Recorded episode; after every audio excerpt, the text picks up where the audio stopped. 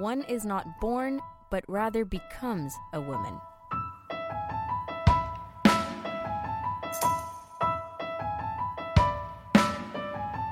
Welcome to AMI Audiobook Review, the weekly podcast where we chat all things audiobooks. I'm your host, Ramia Amadin, technical producer Nisreen Abdel Majin joining us throughout the episode.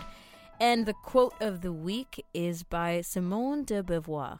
And she wrote The Second Sex, which is where this quote is from. And I kind of find it marvelous. Now, we come off the heels of International Women's Day, celebrated and recognized on March 8th of every year. And because we're talking equity with the theme of this year, I think it's quite fitting to talk about the growth of becoming a woman, identifying with. And of course, this comes in all angles. We can talk about um, transitioning, we can talk about growing, understanding, developing. We can talk about learning and unlearning. There's really just so much to get into why this quote speaks so powerfully of not just sex, but gender identity, of feminism, of femininity. And I think it's just beautifully, beautifully put and so simply put as well. Now let's take a look at the CELA homepage. If you go to celalibrary.ca, you have the Center for Equitable Library Access and their entire catalog of audiobooks, Daisy, and ebooks. And on their homepage, they have three featured titles. The ones that are up there now, this is a fresh batch for all of you taking a listen every week. The House in the Pines by Ana Reyes, and this is a suspense and thrillers title, so check that one out if you're interested. The second one is Tell Me Pleasant Things About Immortality by Lindsay Wong. Ghost and horror stories. I haven't seen a ghost one up there in a while, so I'm very curious about that.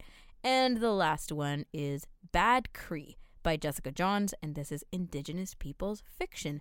All fiction titles up there. Kind of cool. Again, celalibrary.ca for your listens. Nisreen, you're joining us now because you have something that's making waves.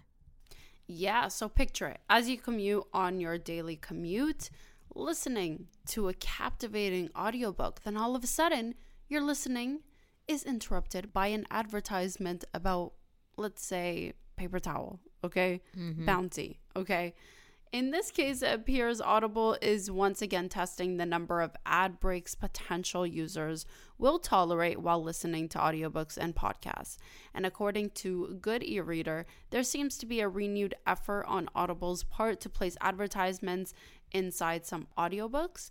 And there are a number of titles that have been chosen for the limited testing program, including some books, podcasts, and Audible originals, while other titles without ads were able to opt out. So, this test is being conducted only with non members. So, you would need to sign up for um, the ads to go away, basically. And I wanted to ask you, Remya, is that convincing enough to, you know, um, sign up for a membership?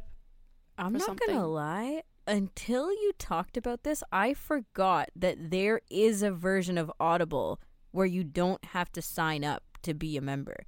Like there's a free-ish yeah. version of Audible where, you know, you buy the books uh, yeah. in non-member price. That totally escaped me, and I'm here thinking, what are you talking about? But it's because I've been an Audible member for so long, right? It's like if you're a Spotify Premium member, you forget that there are there's oh versions of Spotify God, without yeah. ads. No, just no. Sign me yeah. up.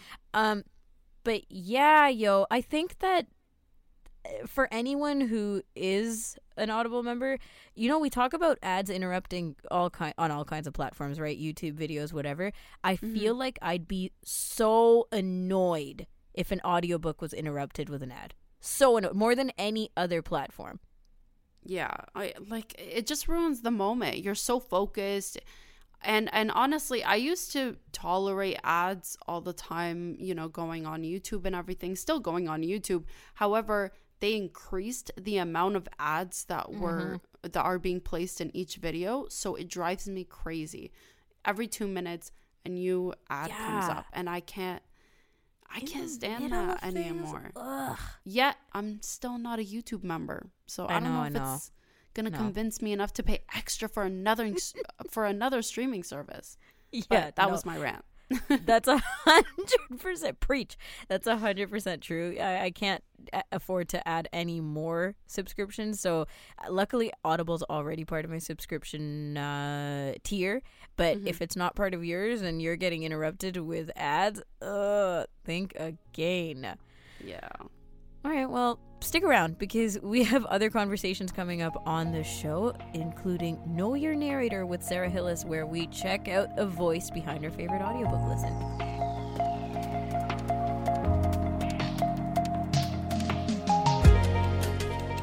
This is AMI Audiobook Review, the weekly podcast where we chat all things audiobooks. And once a month, we get to know the prolific voices behind our favorite and listens. We call it Know Your Narrator, and Sarah Hillis comes on to give us a debrief, the background check, and all the cool things about the narrators we love. So, Sarah, for March, who have we picked? We've picked Lorelei King. Uh, she's a UK based narrator, but she's recorded in America as well. She is American. She was born in Pittsburgh, Pennsylvania, in, in fact. Um, and uh, she. Uh, she's narrated things like the Stephanie Plum series by Janet Evanovich, if if people might know that one. I personally don't, but that's favorite series. Okay, cool. I thought Yeah. so. He probably would like. and um, um, the Charley Davidson series by Darynda Jones, and uh, many other types of books, of course, as they do. She's narrated over 400, actually, apparently. Um, and she's won several awards, of course, in her time. She was one of the first inductees to the Audible Narrators Hall of Fame, which we keep calling the Writers Hall of Fame, which is not true. right, right. That's my Hall fault. I, I Okay. did that. I started that. but the Narrators Hall of Fame. And uh, she is very well, well well respected, I would say, in her field. Yeah, I mean, she's even written a book on narration. She has, and it's really great. Um, Yeah. She and her her like business partner, who's also been her producer before they started their business, uh, Ali Muirden, uh, wrote this book called Storyteller: How to Be an Audiobook Narrator, and and the audio version is is very cool because they actually talk to each other. Like you hear them narrating each section that they wrote because Lorelei wrote from the narrator side and Ali wrote from the sort of producer director side. But then they have little comments back and forth as they're as they're talking about the different parts of of of, of how to be a narrator. So like Ali will say, It's not that good, you know, to argue with the producer too much. And Lorelei says, Steady now, steady, you know, and it's really it's really funny. That's amazing. Uh, th- you said you checked it out. So is it a short read? Is it Yeah, it's about two hours and uh, forty minutes or something like that. It, it's it's a really short read, but it has a lot of info. Mm, It's just really concisely done. okay, and, uh, fantastic. yeah. Well, there you go. Recommendation on the table for us.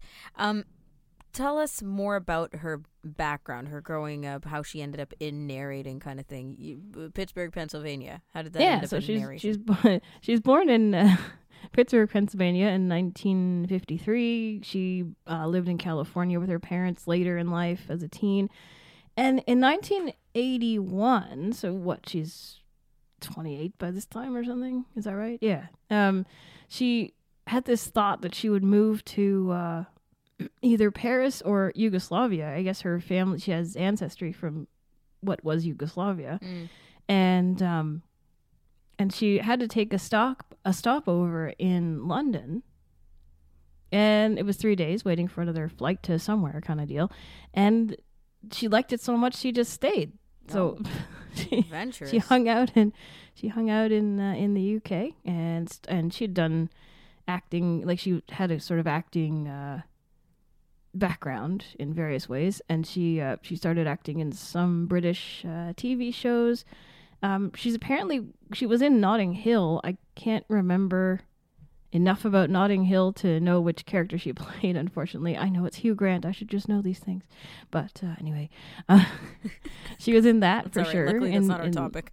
in like the 90s and uh, and and Rami is very excited that that she ha- is the voice of Lofty on Bob the Builder. Yes, this is uh, the lofty part is my um you know, two cents, but I'm thinking that's who she played when she narrated on or not narrated, played voice on Bob the Builder, which is kind of cool already. Just saying. Yeah, I'm I'm pretty sure that that I had read that. Yes. Yeah. I'm pretty sure it was Yeah. her. So, and she has um co co produced I think some some later Bob the Builder things like I'm not sure if they were movies or or like special special Mm. Bob the Builders. I guess she's been involved in keeping it going. I guess. Very uh, nice. which is kind of cool. Um, she got into narrating similar to Robin Miles. She was working with somebody. That's what it was. She was working with a, a person on a job of some sort. I don't know which job it was, but they they were looking for an American voice at the RNIB to read uh, some short stories. I think it was. And I don't know what year this was, unfortunately, but but she started with the RNIB, which is of course Royal National Institute of Blind People, as it's called now, and uh, she read for them and she said that it really helped to develop her craft because she didn't really under she didn't know that narration was a thing until she Mm. did this. And then so the guy the guy brought her in and he thought oh well we've got a studio for a whole day. We might need the whole day to do this. She got the thing done in in a morning basically. Natural. because because she just was yeah she she was that good and he was really impressed with it and he took her out for a nice lunch and she's like hey i could do this job for a living. That's really cool. And so um she did uh, she worked with rnib for some time. Uh notably she had to do a narration of anais nin who of course if you if you know of anais nin she's henry miller's i don't know if they were actually married but they were together. I think they were married and uh, she wrote very erotic literature and the rnib said well do you want a female engineer for this just to make you feel better about it and she said sure and the problem was that the female engineer was just in love with this book and she just got so excited about everything and it was just like this wasn't the best idea maybe right. Uh, the the comfort didn't come through the way she expected. yeah yeah, that's okay. But uh, she she did it right. Oh yeah, she Yeah, did, and she, and she learned how to to do that kind of uh, work. Uh, and and she basically says, you know, you have to forget yourself when you're doing it. You have to forget your own attitudes if you if you kind of think this this sex scene or or horror scene or whatever is is weird for you. You you have to forget that because you're doing a job, and you have to do it with sincerity, but not with you know over. Don't overblow it. Don't don't sound like Marilyn Monroe when you're trying to, you know, that kind of thing. that kind of over sultry and then that's actually an interesting point because when you listen to her read if it's not necessarily an erotic scene um she has kind of a serious tone or you know very direct tone. So i'm curious about her reads of funny of sultry of, of that kind of thing like character Yeah, she's very good actually at changing her tone as Mm. as most narrators learn to to be, I think. Yeah. Uh, she talks about smiling more when when she reads uh, funny things, like brighter comic things. Uh, she varies her characters uh, between different pitches of her voice and different uh, accents if she needs them. Uh, she's not a huge accent person; like she she won't really do a British accent because she thinks that I'm not good at it. So I'm not gonna, you know, I'll I'll give you a flavor of a British accent maybe, but I won't like do a a perfect imitation of some regional accent in England, for example, Right. kind of thing. Uh, but yeah, so she she uh, she's very capable of reading different sorts of books, uh, and and because she can just vary the pacing a little bit, vary the pitch, uh, vary the the amount of variation in the pitch, I suppose, too, like inflection or whatever. And uh, yeah, It's cool because I mean, in all the narrators we've talked about, I think she's got the most to say, and given because she helped write the book uh, on narrating and what that entails, and all the different nuances and character building and voice building. She's got so much to say about the voice itself. Oh, she does. She she's very, you know, very much an advocate of protecting your voice, making sure your voice is in top form. Uh, don't don't go to loud parties every day of your life. Try not to drink alcohol the night before you're going to do a, a, read because alcohol can mess with your voice. Uh, you know, um, she gives some some kinds of foods that she likes to eat, like pineapple or pineapple juice, apparently. And I've heard this from other people too that it's good for your voice.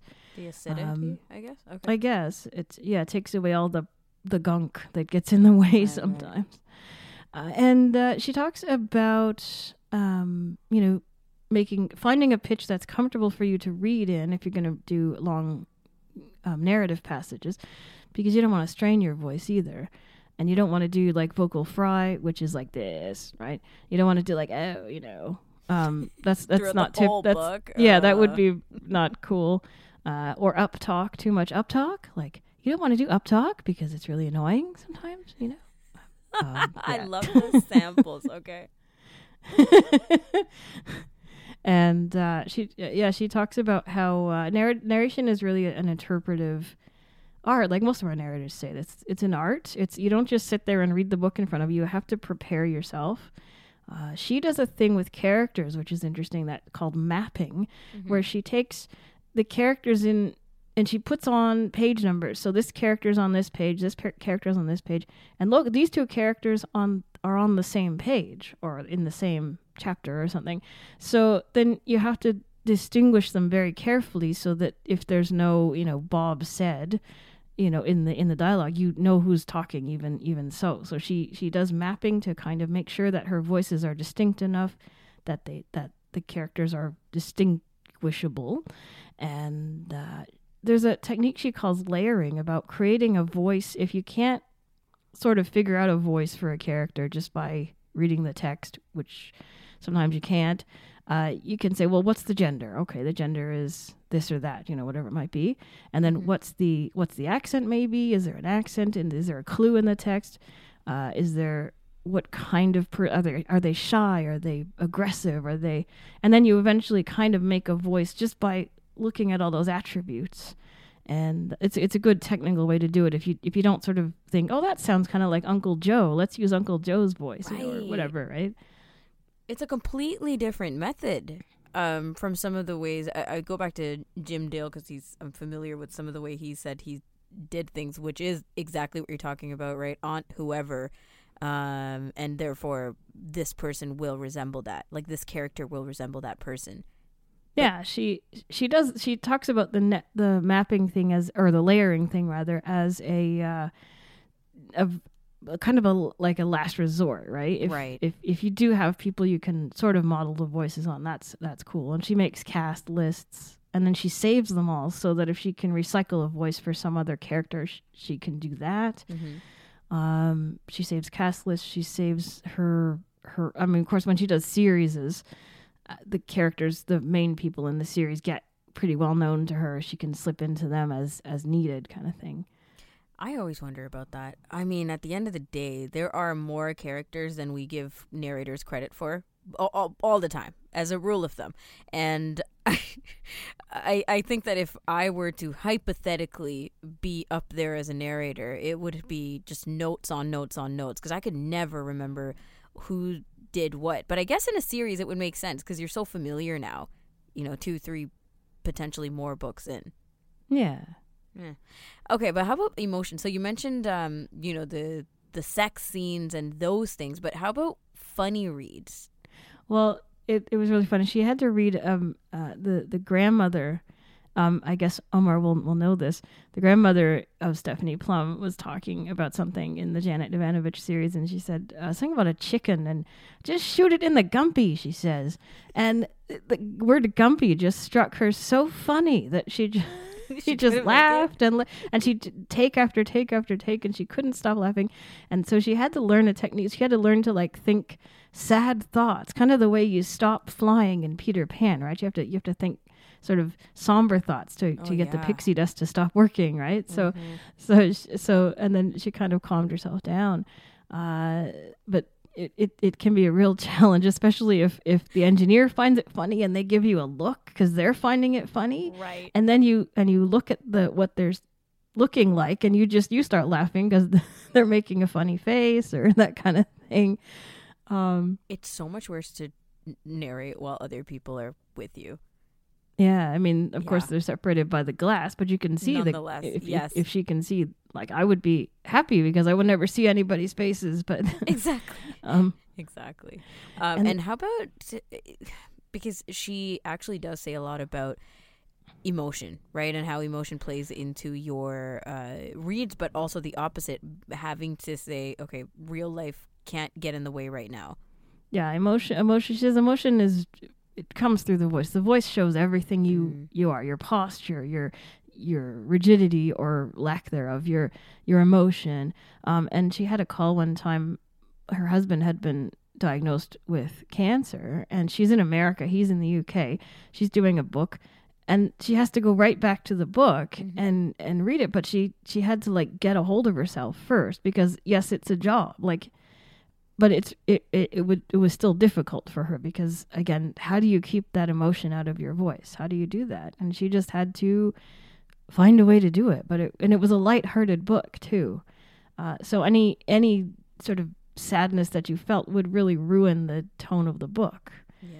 uh, she did it but she said it was really hard I'm I'm absolutely sure it would be. Anyone who works in live radio knows that this is uh, definitely truth. Now, I am so curious about this thing that she does called state of grace. Oh yeah, she mentions this. It, it happens sometimes where she's narrating and um, the flow is just flowing so well that the words go to her eyes and out her mouth, and she's not really thinking about them, so her brain isn't kind of getting in the way. Uh, it's just coming out into the microphone almost of its own accord in a sense and i think that in any any thing like this you can get into a zone like that where you just kind of you're flowing well and she said it doesn't happen every time and it Mhm. doesn't happen a lot but when it does it's just really cool she just thinks it's great when the prose is just working really well and and yeah you're just going and it's great Yeah.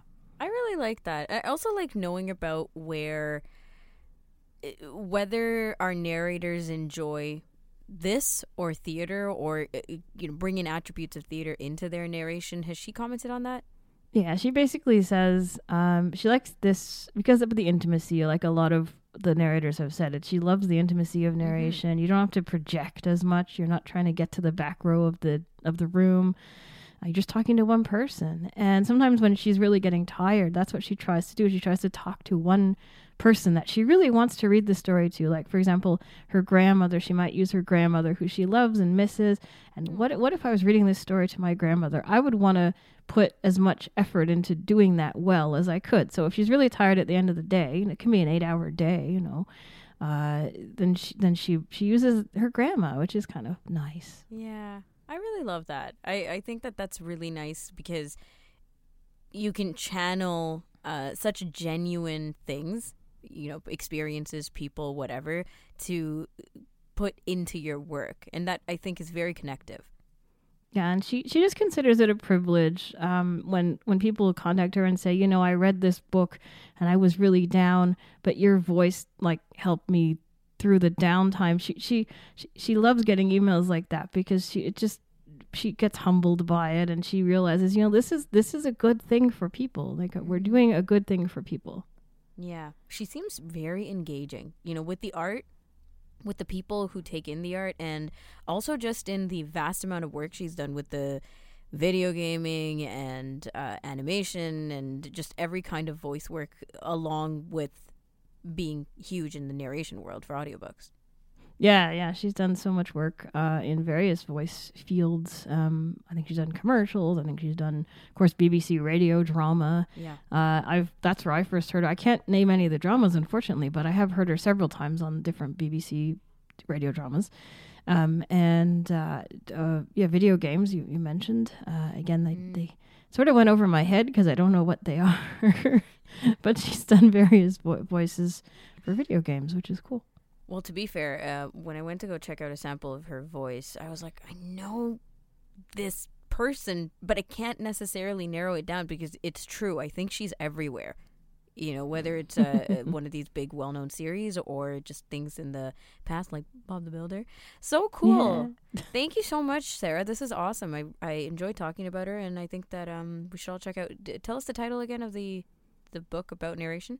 Uh, Storyteller How to Be an Audiobook Narrator by Lorelei King and Ellie Muirden. Lovely.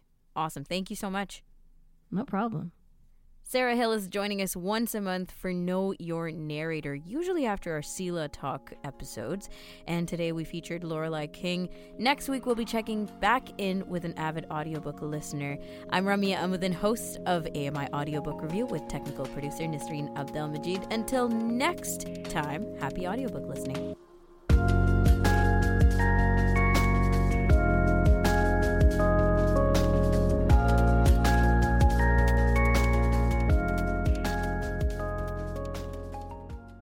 I'm Margaret Shepard of the AMI podcast Tripping on Air. Every month, my co host Alex Hajar and I spill the tea on what it's really like to live with MS. Watch Tripping on Air on YouTube or download wherever you get your pods.